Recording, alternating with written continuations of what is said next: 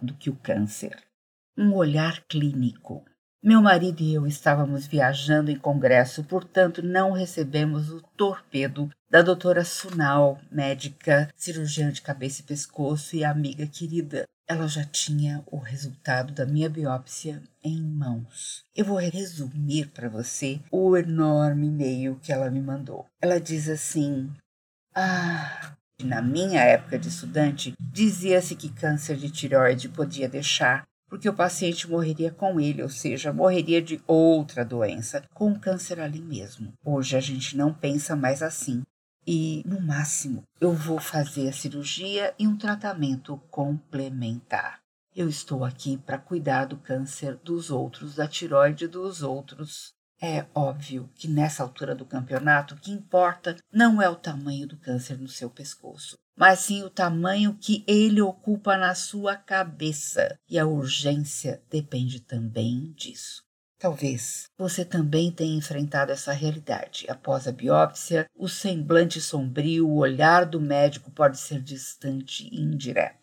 Palavras não são necessárias para que a temível verdade seja revelada. Querendo ouvir outra coisa, você ainda arrisca uma pergunta para a qual já sabe a resposta. É câncer, doutor.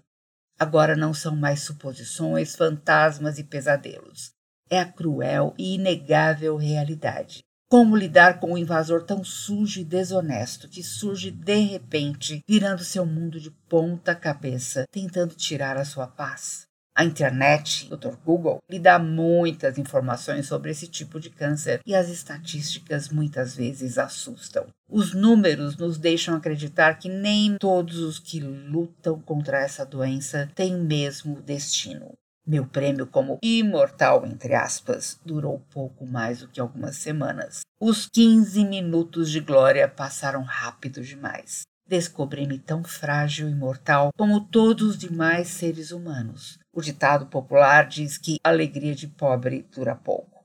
Como eu poderia encarar mais este desafio cuja sombra se agigantava em minha vida? Como você, que talvez esteja enfrentando o mesmo diagnóstico, consegue reagir diante dele? Algumas vezes, por algum tempo, podemos ser tentados a nos fazer de fortes e corajosos, escondendo os nossos temores e preocupações. Mas ao nos colocarmos acima da humanidade, isolamos-nos em uma redoma frágil, falsa e solitária. Como seres humanos, podemos encontrar outras pessoas que, ao passarem por vales de dor, confessaram seus temores, demonstraram seu sofrimento e se deixaram consolar. Meu objetivo, através dessas mensagens neste mês em especial, é compartilhar com você as preciosidades que tenho aprendido em meio à dor, para que possamos descobrir juntos o que Deus tem a nos dizer em meio ao câncer. Quem é esse Deus que nos permite sofrer? Ele pode nos confortar e ajudar a viver em meio e além de nossas dores. Há um propósito no sofrimento? Como viver à sombra da morte e não ser engolido por ela.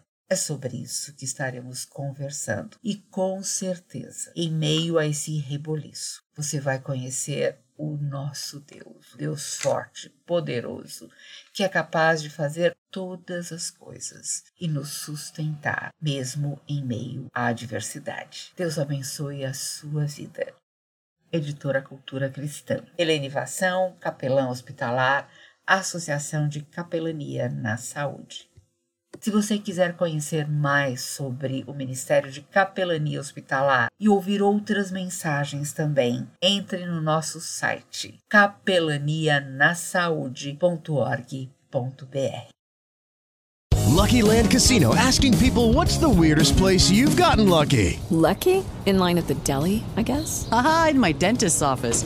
More than once, actually. Do I have to say? Yes, you do. In the car before my kids' PTA meeting. Really? Yes. Excuse me, what's the weirdest place you've gotten lucky? I never win and tell. Well, there you have it. You can get lucky anywhere playing at LuckyLandSlots.com. Play for free right now. Are you feeling lucky? No purchase necessary. Void where prohibited by law. 18 plus. Terms and conditions apply. See website for details.